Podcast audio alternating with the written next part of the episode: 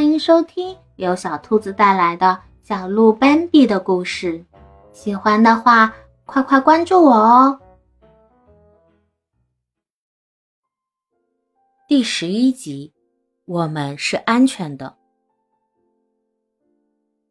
就是不在白天，从来就没有在。当然也有，有时候我们当中也有个别。会在白天出去，但那都是特殊情况。现在我没法给你解释清楚。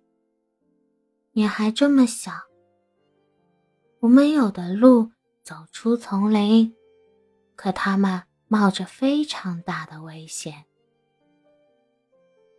他们真的很危险。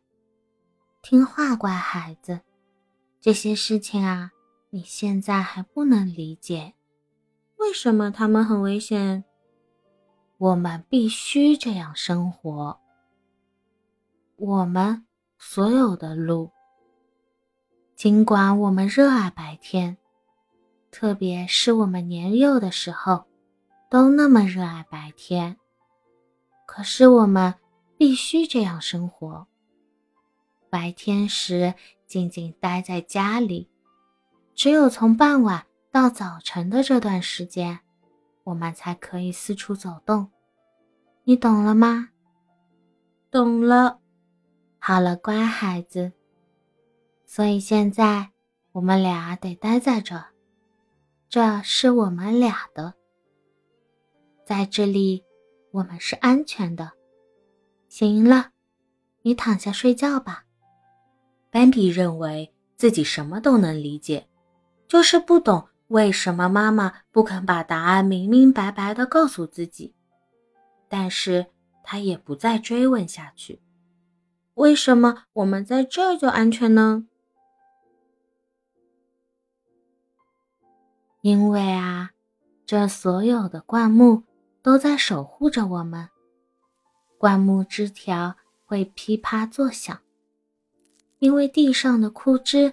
会咔嚓咔嚓向我们发出警报，因为地上的泥地、成年的落叶会给我们发出信号，因为这里有松鸦和喜鹊，它们同样在为我们站岗放哨。就因为这样，一旦有谁过来，我们老远就可以知道。可是斑比现在还不想躺下来。什么是成年的落叶？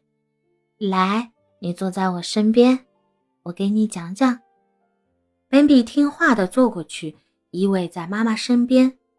妈妈就开始告诉他，森林里的树木并不是常绿的，太阳的温暖也会消失。这时天气转冷，树叶被寒冷渐渐染成黄色。褐色、红色，然后它们就会慢慢的飘落下来。这时，无论是大树还是灌木，只好把光秃秃的枝丫伸向天空，显得那么凄厉苍凉。干枯的落叶铺在地上，只要有脚碰到它们，就会沙沙的叫。有人来了，哦。有人来了！你看，这些陈年枯叶，他们多好啊！尽心尽力的为别人服务，他们又是多么的警惕啊！即使现在盛夏季节，他们还有许多隐藏在低矮的树丛下。每当危险来临，他们老远就会发出警报。斑比紧紧依偎着妈妈，忘记了草原，就这么坐着听妈妈说话，是多么的惬意啊！妈妈停下时，他开始思考起来。这些老叶子太好了，虽然它们已经枯萎、冻坏、饱经沧桑，可它们还这么勤劳，为别人警戒。妈妈一再提到那个危险，它究竟是什么呢？他不停地想啊想。周围一片寂静，只有空气被烤得吱吱发响。不知不觉中，他睡着了。精彩内容就到这里啦，让我们下集再见！